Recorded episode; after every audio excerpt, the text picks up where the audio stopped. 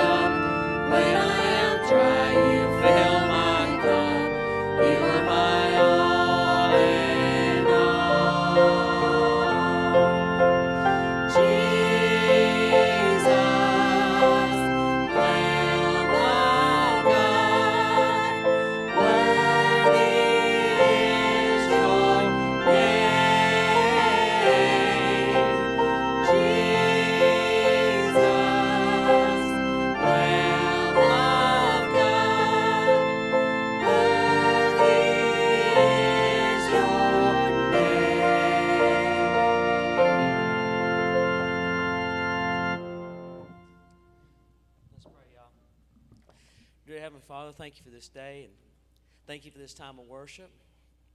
Thank you, Lord, for my family and my church family and, and, and all the things that, that I that I don't that know that you've done for me. Lord, I pray that uh, you'd be here with us.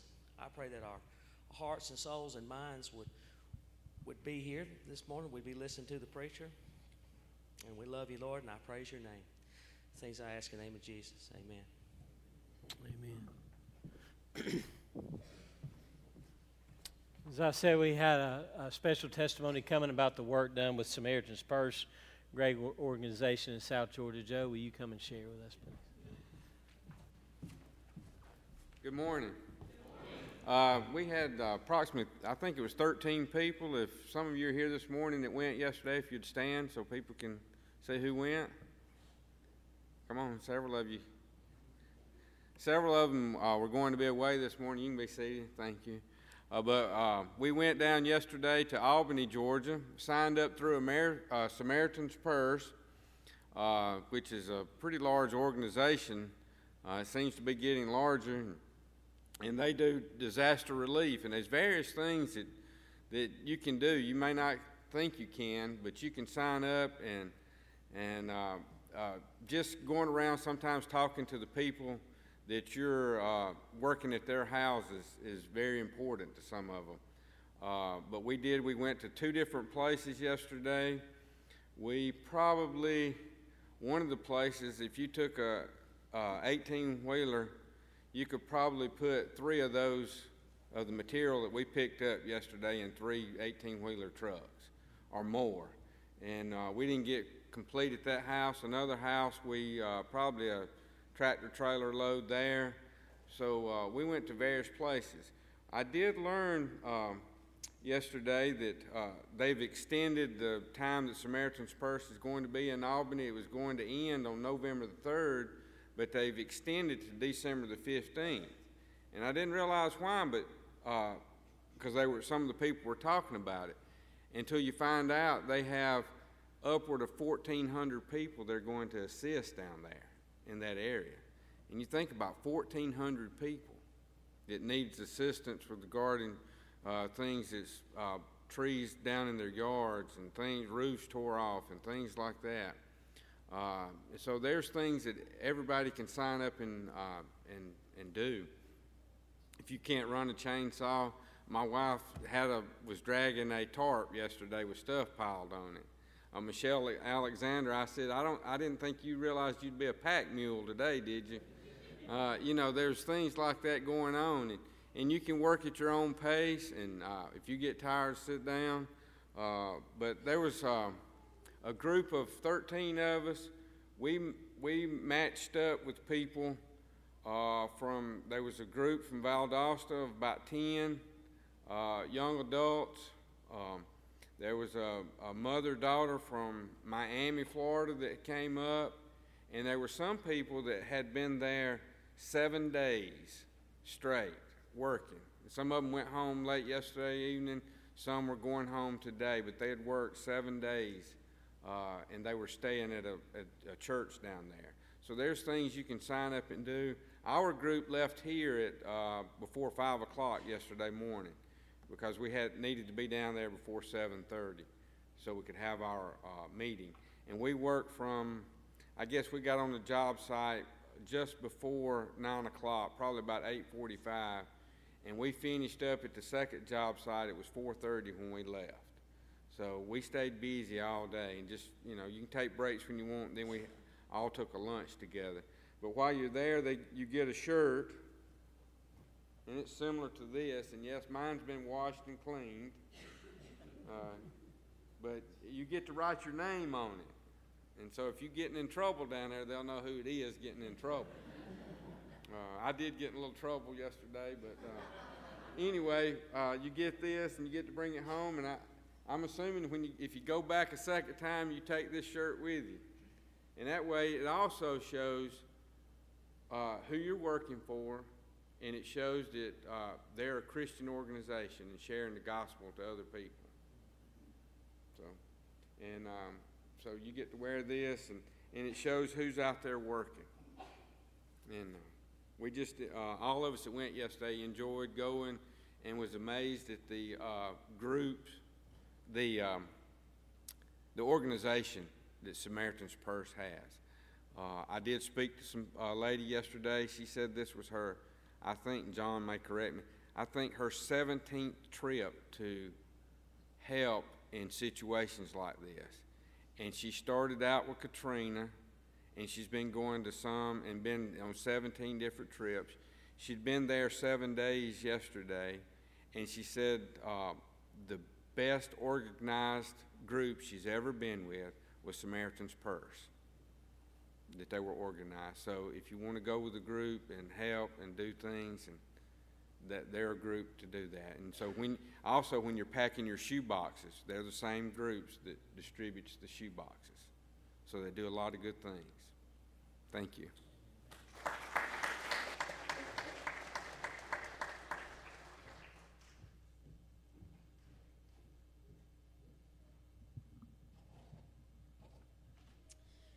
And I are going to sing a song for y'all. Um, it's one you've probably heard on the radio. Um, it's called You Say, and it's by Lauren Daigle.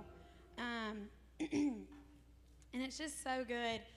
As soon as it came out, I, I set it as my ringtone currently, not my ringtone, my alarm. So I wake up to it every morning. Um, but look, my mom's always told me I never had a problem with confidence. Like that's just really never been a struggle for me. But at the same time, I do, you know, sometimes I get so, and I'm just being really honest with y'all. Sometimes, like yesterday, I was so mad at so many different people. And in that moment, it was like just swirling around me, you know, and I thought, goodness gracious, like I've got to calm down because I'm just so angry right now. And I played this song again, and it reminded me, I was just like, golly, that's it, you know. And I think this song just speaks to so many different different ways in our life that we struggle. Um, but it's called You Say, and it's called You Say because it talks about all the things that God says that we are, and how those things overcome what we in our you know worldly state say that we are. Um, so, anyways, we just hope this ministers to you this morning.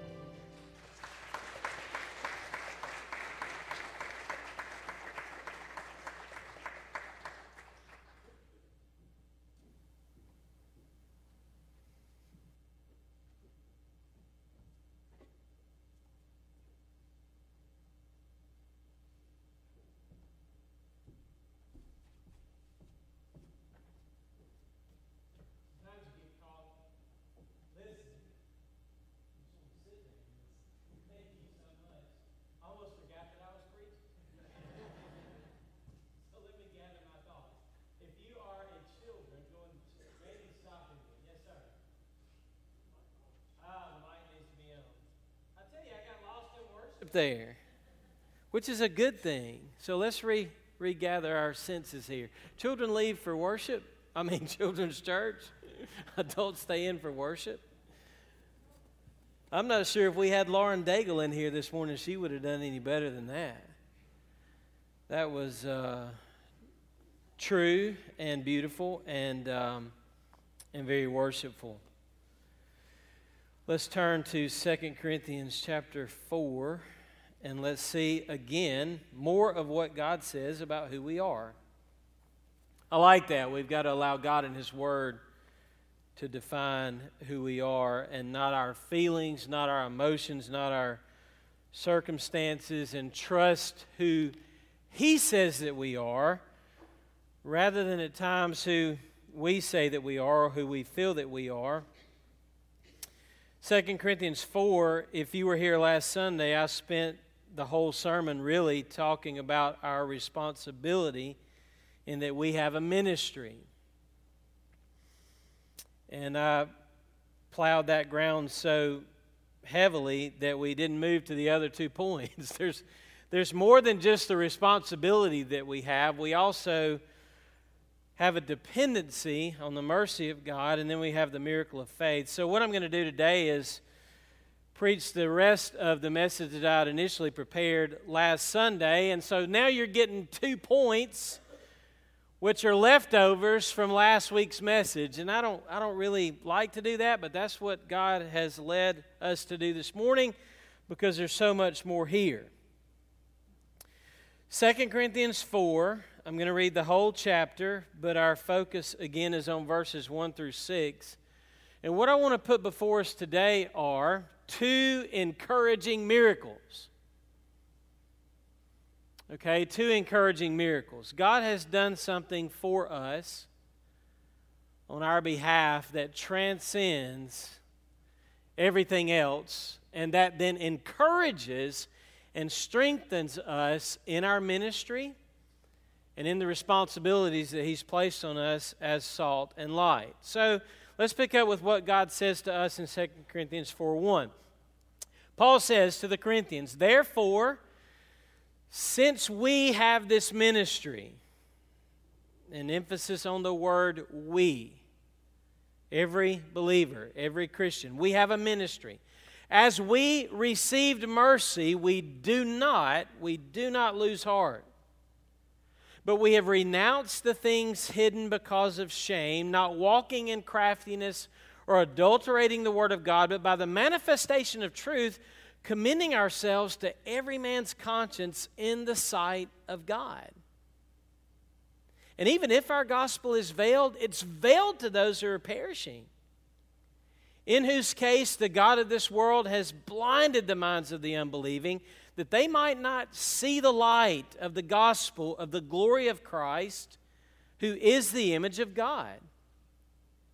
For we do not preach ourselves, but Christ Jesus as Lord, and ourselves as your bondservants for Jesus' sake. For God, who said, Light shall shine out of darkness, is the one who has shown in our hearts to give the light of the knowledge of the glory of God in the face of Christ. But we have this treasure in earthen vessels that the surpassing greatness of the power may be of God and not from ourselves. We are afflicted in every way, but not crushed, perplexed, but not despairing, persecuted, but not forsaken, struck down, but not destroyed, always carrying about in the body the dying of Jesus that the life of Jesus also may be manifested in our body. For we who live are constantly being delivered over to death for Jesus' sake, that the life of Jesus also may be manifested in our mortal flesh. So, death works in us, but life in you. But having the same spirit of faith, according to what is written, I believe, therefore I spoke. We also believe, therefore also we speak knowing that he who raised Jesus, excuse me, raised the Lord Jesus, will raise us also with Jesus and will present us with you. For all things are for your sakes, that the grace which is spreading to more and more people, may cause the giving of thanks to abound to the glory of God. Therefore, we do not lose heart. He said that earlier, didn't he? Therefore, we do not lose heart, but though our outer man is decaying, yet our inner man is being renewed day by day. For momentary light affliction is producing for us an eternal weight of glory far beyond all comparison. While we look not at the things which are seen, but at the things which are not seen. The things which are seen are temporal, but the things which are not seen are eternal. Father, thank you for this word.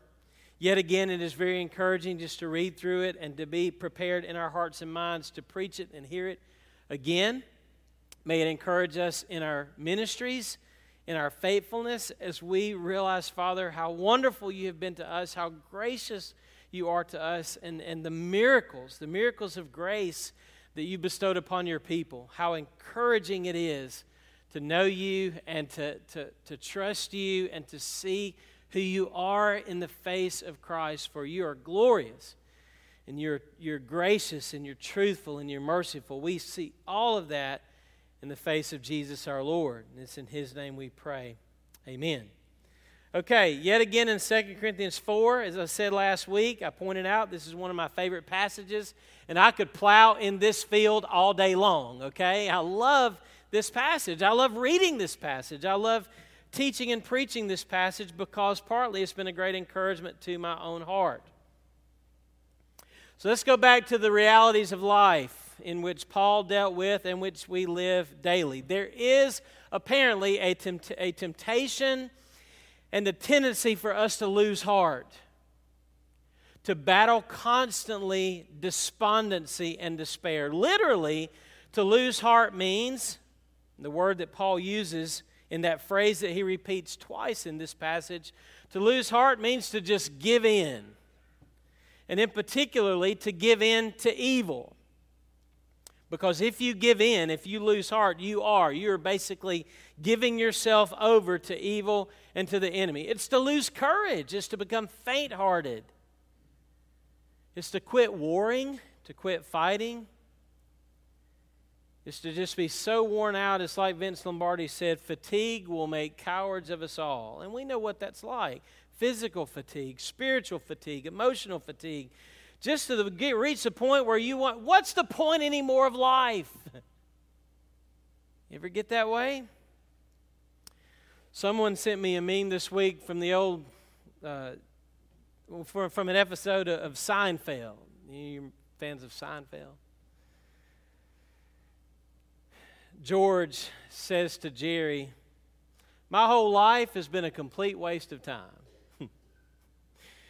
Jerry responds, Yeah, and there's still so much more of it to go, right? you know, more waste. Sometimes what I'm reading intersects with what I'm preaching. And I know this is a very small pamphlet like book. But One of my favorite authors, Jerry Bridges, was very convicting and encouraging in some of the things that I read in this small book, Sins That We Accept. He talks about what our underlying problem is, um, and I just want to read to you for just a moment what I read to myself earlier. He talks about ungodliness. How often we think the real, you know, the real problem is my pride, and, and, and that is a major issue with all of us and the root of all sin. But listen to what he says about ungodliness. Ungodliness may be defined as living one's everyday life with little or no thought of God, or of God's will, or of God's glory, or of one's dependence on God. So you can readily see that someone can lead a respectable life and still be ungodly in the sense that God is essentially irrelevant in his or her life. We rub shoulders every day with such people, every day in the course of our ordinary activities. They may be friendly, courteous, and helpful to other people, but God is not at all in their thoughts. They may even attend church for an hour or so each week, but then live the remainder of the week as if God doesn't exist. The sad fact is that many of us who are believers tend to live our daily lives with little or no thought of God. We may even read our Bibles and pray for a few minutes at the beginning of each day, but then we go out into the day's activities and basically live as though God doesn't exist. We seldom think of our dependence on God or our responsibility to God. We might go for hours with no thought of God at all. In that sense, we are hardly different from our nice, decent, but unbelieving neighbor. God is not at all in his thoughts, and seldom is he in our thoughts. So, what's convicting to me, besides what I read here about how God and his presence in your thought life and your your awareness of how dependent you are on Him and how accountable you are on Him is that Paul confronts us with those two things right at the beginning of this chapter. Think about your responsibility that you have a ministry. And think about your dependency. You've received mercy. That's who we are. And that's what we are called to be and do. So, in light of all the brokenness that is around us, and Henri Nouwen said, Our whole life is full of brokenness. I mean, after all, we're jars of clay. Broken relationships, broken promises, broken expectations. How can we live with all that brokenness without becoming bitter and resentful, except by returning again and again to God's faithful presence in our lives? As Catherine said, I'm so mad at so many people. what transparency, what honesty. And don't sit there and act like you haven't had the same emotion within the last few days yourself. And so Paul is calling us to renounce the things that are hidden. Neil, tell us what those two miracles are. Well, I'll tell you what the text says. The first miracle is the miraculous gift of mercy. Look at what he says. Not only have you received a ministry, that's your responsibility, but listen to how dependent you are. You've also received God's mercy. And if there's anything that I think we ought to constantly think about that we fail to think about in our relationship with God is how merciful He has been to us. We have received mercy. Mercy is a gift that God Himself, the creator of the universe, has bestowed upon us. He has mercied you and me. This particular word means the compassionate removal of misery. The compassionate removal of misery. So you send a team to South Georgia, and what are they engaged in? Mercy, a compassionate help in the removal of misery in a very real and practical way. But what we do on a smaller scale, God has done for us on an infinite scale. He has compassionately removed the most miserable thing that was upon us, and the Bible talks about this over and over and over. Psalm 90 that we have been under his wrath our whole life because of sin and lawlessness, and that the wages of sin is death, and that the soul that sins will die. Ephesians chapter 2 tells me that I'm dead already in my sins and transgressions and deserving of wrath from God. But we have received mercy. And think about Paul himself was a great recipient of the mercy of God on the road to Damascus, where he was a guilty sinner and murderer and God mercied him with the, the presence of the risen Christ. So, mercy is the withholding. Mercy is the withholding of what we have merited and earned. So, you find throughout Scripture people pleading to God for mercy. And one parent coming up to Christ, Lord, have mercy on my son. The publican's prayer, Lord, be merciful to me, the sinner. I think about the thief on the cross. Lord, remember me when you come in your kingdom. All of these are pleas for mercy. It's not saying, God, you owe me, but God, I know that I'm deserving of something much worse than this. God, please withhold that and extend to me your grace. So to be a Christian means to be a recipient of the gift of mercy. Not only mercy that saves us, in that at Calvary there was mercy great and grace was free, and there was what? Pardon multiplied to me, and there my burdened soul found liberty. Where? At Calvary.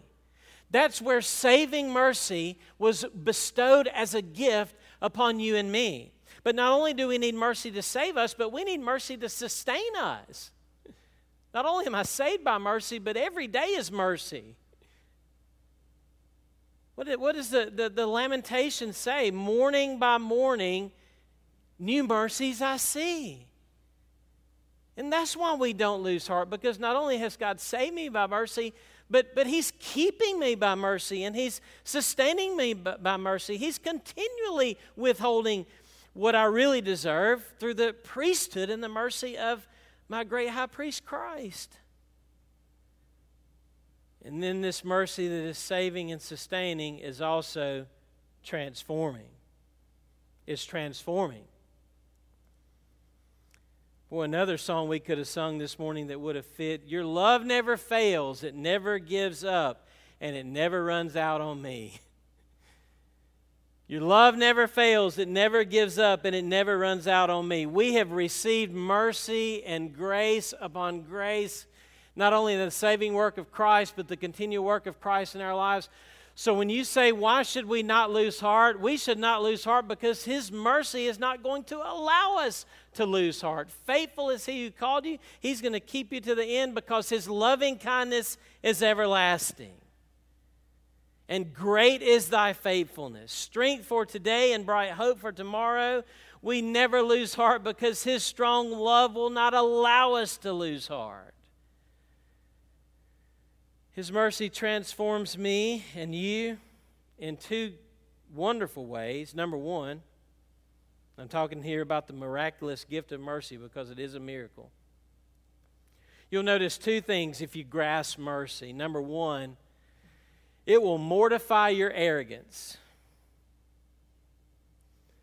If we begin to have an inflated view of our own importance and we begin to feel superior to others, in how we compare and compete, and we want others to be jealous of, or envious of us. Remember mercy. Remember mercy. You are just as in need of the mercy and the grace of God and all of its goodness and depths as the most depraved sinner you've ever thought that you knew. I went to my 30 year high school class reunion Friday night and I wondered, who are all these old people? but one of my friends was, Yeah, did you think, Neil, you know, kind of sarcastically, jokingly, did you just, you know, picking a little bit, did you think that God would call you and so and so into the ministry? Did you ever imagine that from our senior class, you and this other guy would have been called into the ministry? I remember thinking, well, I, I was kind of a church kid. I was around ministry growing up. My grandfather was a pastor. And the brief thought was that, you know, I wasn't so surprised after all that God called me, but then this other guy, he was a brawler. I mean, he was. I mean, he was a brawler and he wasn't a church kid. I mean, he fought everybody he could find in, in, in junior high and high school and just, you know, kind of a bully type kid. And and God has called him into ministry, and he just has a, a different demeanor, a different spirit. And man, the Holy Spirit checked me real quick and said right there, and it, took just as much mercy to call you as it did him. And I said, You know what, God, you're exactly right. And I'm shocked to this day, knowing what I know about me and myself, that God had the mercy to call me into ministry, and God had the mercy to save me. That's true of all of us. Listen, let Him mortify your arrogance by reminding you of how merciful He was, that He did not give you and He did not give me what we really deserved and merited. The other thing that'll save you from is not, not only arrogance, but self pity. Sometimes we start feeling sorry for ourselves. Man, I wish I had, you know, I'm not getting what I deserve here, my fair share, my fair shake, and we get poor little old me disease. Mercy will not only save you from your arrogance, but also save you from your self pity. Because the same reason. no, you, you, you, don't, you don't want what you deserve. So when you tell yourself that you're inferior and that you're, you deserve better than this and you get, you know, poor little old me disease, go back to the miraculous gift of mercy. It humbles us and it lifts us up. It does exactly what God intends for it to do. I've got to move on to the next miracle. So, the miracle of mercy that God has granted to us strengthens our heart. It strengthens our daily walk and our daily service. But, but the, the, great, the great miracle of faith, in fact, R.C. Sproul said this the greatest act of mercy that God performs is giving you the gift of faith. How merciful He is that He gives us the, the light to see, and ears to hear, and a voice to speak. Now, what are you talking about, this miracle of faith? Well, Paul's theme throughout 2 Corinthians 4 is that we walk not by sight, but by faith. Where do you get eyes to see the, the eternal in the unseen?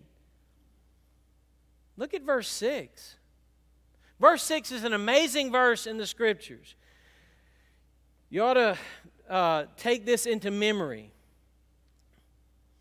Okay, does the first part of verse 6 remind you of anything?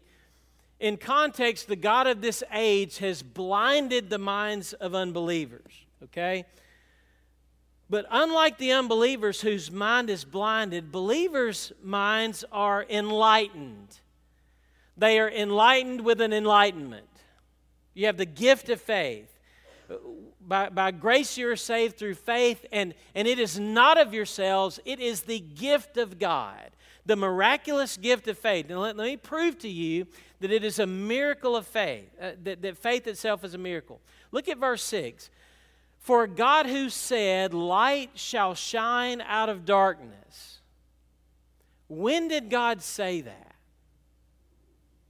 Let there be light. At creation, God spoke into existence everything that He is. It was, it was dark and it was without, without, it was void and it was without form. And God speaks into existence what? The universe and gives it light so that we can see. The miracle of creation.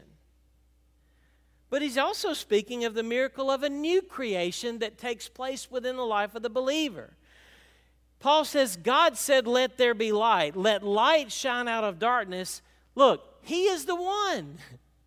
Look at verse 6. He is the one who is what? Shone in our hearts to give us, there it is the gift. God shines in your heart to give you the light of the knowledge of the glory of God in the face of Christ. So, if you believe that Jesus is God, if you believe that He is the image of God, how did you come to see that? How did you come to hear that and know that? God spoke into your life a miracle of seeing, and a miracle of hearing, and a miracle of understanding in your heart of hearts. What a wonderful miracle is the miracle of faith. That's why in the Gospel of Mark, as we've gone through Mark on Wednesday nights, we've seen Jesus put his fingers in ears. okay, and we, Jeb? So that people can hear physically. And we've seen him rub eyes so that people can see physically. And we've seen him put saliva on a tongue so that people could speak truth. And what he was showing his followers and the church is that just as he performs that type of supernatural physically, he does that type of work spiritually in the life of those of us who see and know and hear and believe and speak the truth. It is a supernatural miracle of mercy that you and I believe, just as it is a supernatural miracle of mercy that we exist in His creation and His world that has gone from darkness to light. So let's think about verse 6 a little bit more. Now, someone pointed out to me one time that the Hebrews, the Jewish people, were really into light. And what, i what I mean by that is they were into the religious life, the moral life. And light to them represented religious knowledge. And so, one of the ways that they were separate and superior is that they more, were more religious than other cultures. They had the light. Now, the Greeks, they weren't so much into light as they were into knowledge. And the Greeks felt separate and superior by the knowledge that they had. They had special knowledge and special study. And so to them, the gospel was, was foolishness. To the Hebrews, the gospel was a curse. And to the Romans, they were into glory where their superiority would be based on the glory culture, a, a super group, a materialistic, powerful group. So the Romans were a glory based culture, the Greeks were a knowledge based culture, and the Hebrews were a religious based culture. But what does verse 6 tell us? That Christ transcends, transcends and is superior to all of that because He is the light who is shone in our hearts to give us the knowledge of the glory of God in the face of Christ.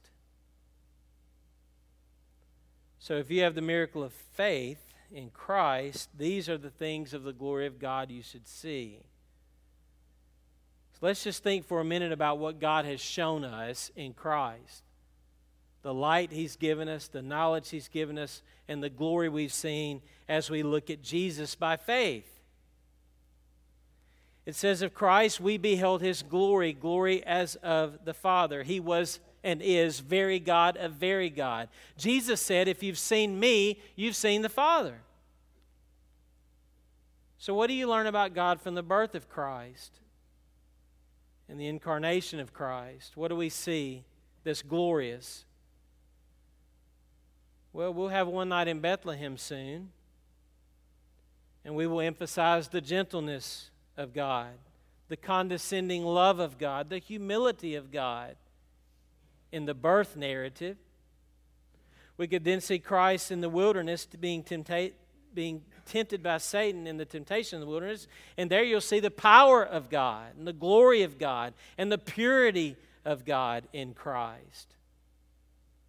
As Jesus teaches from the Sermon on the Mount, and you listen with ears to hear, you will hear the love of God, the wisdom of God, the, the, the practicality of God and His truth in, in, in making a difference in our hearts and lives. At His transfiguration, where the glory was, was unveiled and revealed and the curtains pulled back, His disciples saw the brightness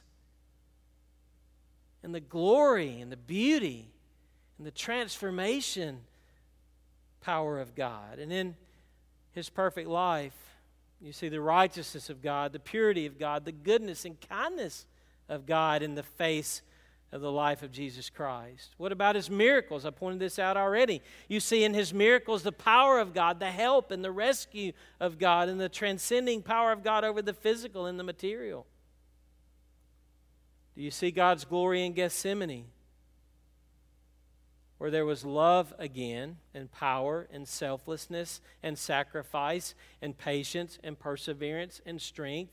Look to the cross of Christ, and there you see his glory. The glory of his love, the glory of his mercy, his forgiveness, his humility. Look at the resurrection of Christ. What does that teach you about God? That his life, his glory, his dominion, his hope, his faithfulness, his eternal power that all of that is glorious. What about the ascension of Christ? You see in that the justice of God and the hope and the providence of God. All I was trying to do is walk you through the face and the life of Christ and see how He reveals the light of the knowledge of the glory of God. If you see him, you see the Father. And if you see Jesus and if you trust in him and believe him, you ought to say to yourself, What a wonderful gift God has graced me that I know who God is.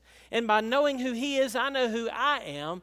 Therefore, I'm going to make two statements about my life. This is a miracle that God has done in my heart, and it leads me to two conclusions. But look again at verse 6. All of this is a miracle in the heart. Do you like that part as much as I do? He has shone in our hearts.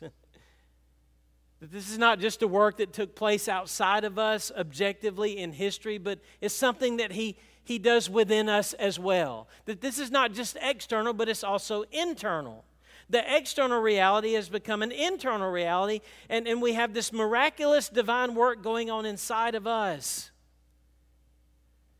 Which is why in Luke chapter 24, after the resurrection, the disciples were slow of heart to believe. They just didn't grasp it and they just didn't get it.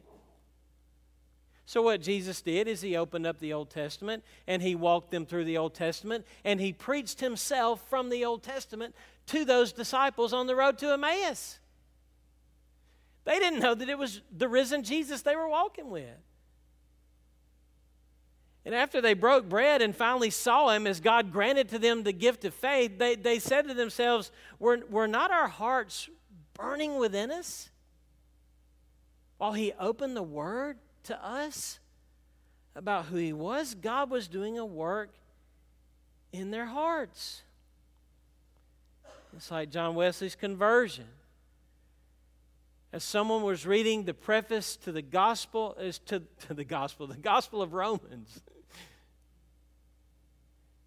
he said his heart was strangely warmed as God gave him faith and conviction and the knowledge of Christ. So, what I want to emphasize this morning in closing, okay, I hesitate to say that, but in closing, if you're a Christian this morning, you're the recipient of two miraculous miracles. Many more than that, okay, but two that I pointed out today the miracle of mercy and the miracle of faith. And those ought to create within us gratitude and joy and worship. But Paul says two things I want to point out. The first is, therefore, because I have these two miracles, I refuse to lose heart. You ought to refuse to lose heart. I refuse to quit. I refuse to give up. I refuse to be discouraged. Now, you have to battle and fight that because every single day we battle the world, the flesh, and the devil. But here's what you tell him. And I've quoted this before, and I'm going to keep quoting, and I may quote it every Sunday for that matter. But when Satan tempts me to despair and tells me of the guilt within, Upward I look and see him there who put an end to all my sin. And because the sinless Savior died, my sinful soul is counted free, for God the just is satisfied to look on him and pardon me. So when Satan tempts you to discouragement and despair, you look to Christ. And you say, In him is, is, is mercy great and great is free. And let that encourage your heart. So you preach the gospel to yourself every day. Then the second thing, and this is something that I haven't emphasized, that we don't emphasize enough, and that's the other point that he makes in verse 2, and I kind of brushed over that. You ought to refuse to lose heart, but the second thing you ought to do is you ought to renounce something. You and I need to renounce the things that are hidden because they are shameful. You know what those things are. They're the things that you don't want other people to know about you. You've even hidden some of these things from yourself because you're afraid to confront this, your own sinfulness and your own depravity. So Paul says, Look, not only do I refuse to lose heart, but I renounce. Look at what he says in verse 2. This is a message for me and for all of us. The things that are hidden because they are shameful. Look, we're not trying to be crafty. We don't want to adulterate the Word of God. What in the world does that mean? It means to cheat on the Word. And the book of Proverbs says that no, none of us can ever get away with adulterating. If you do not obey the Word, you are in debt to it. Proverbs says that. I have felt that and I believe it and I need to, pre- need to preach it because I want to be honest with you. If you do not obey the word, you will be in debt to it. Yes, it is finished. Yet it, it is done. Yes, it is paid for. I'm not saying that, but I am saying if you're a child of God, we, I, I've never gotten away with disobeying His word, ever. Whether it's internal discipline, external discipline, Paul is just laying it out here for us. So we're not adulterating the word, we're not walking in craftiness, but we are renouncing. And that sounds kind of like the refusal to lose heart. Just as I refuse to give up, I also renounce in the same type of attitude and manner and strength the things that are hidden because of shame. But by the manifestation of truth, commending ourselves to every man's conscience in the sight. What's going on here? Let me tell you what's going on here. And I don't mean at Glenlock. That scares you to death. I'm talking about what was going on at Corinth. Some of you thought I was about to expose you or something. I don't know. It sounded scary to say it. What's going on here? What was going on at Corinth is that Paul had a messy life. I mean, Paul was a wreck.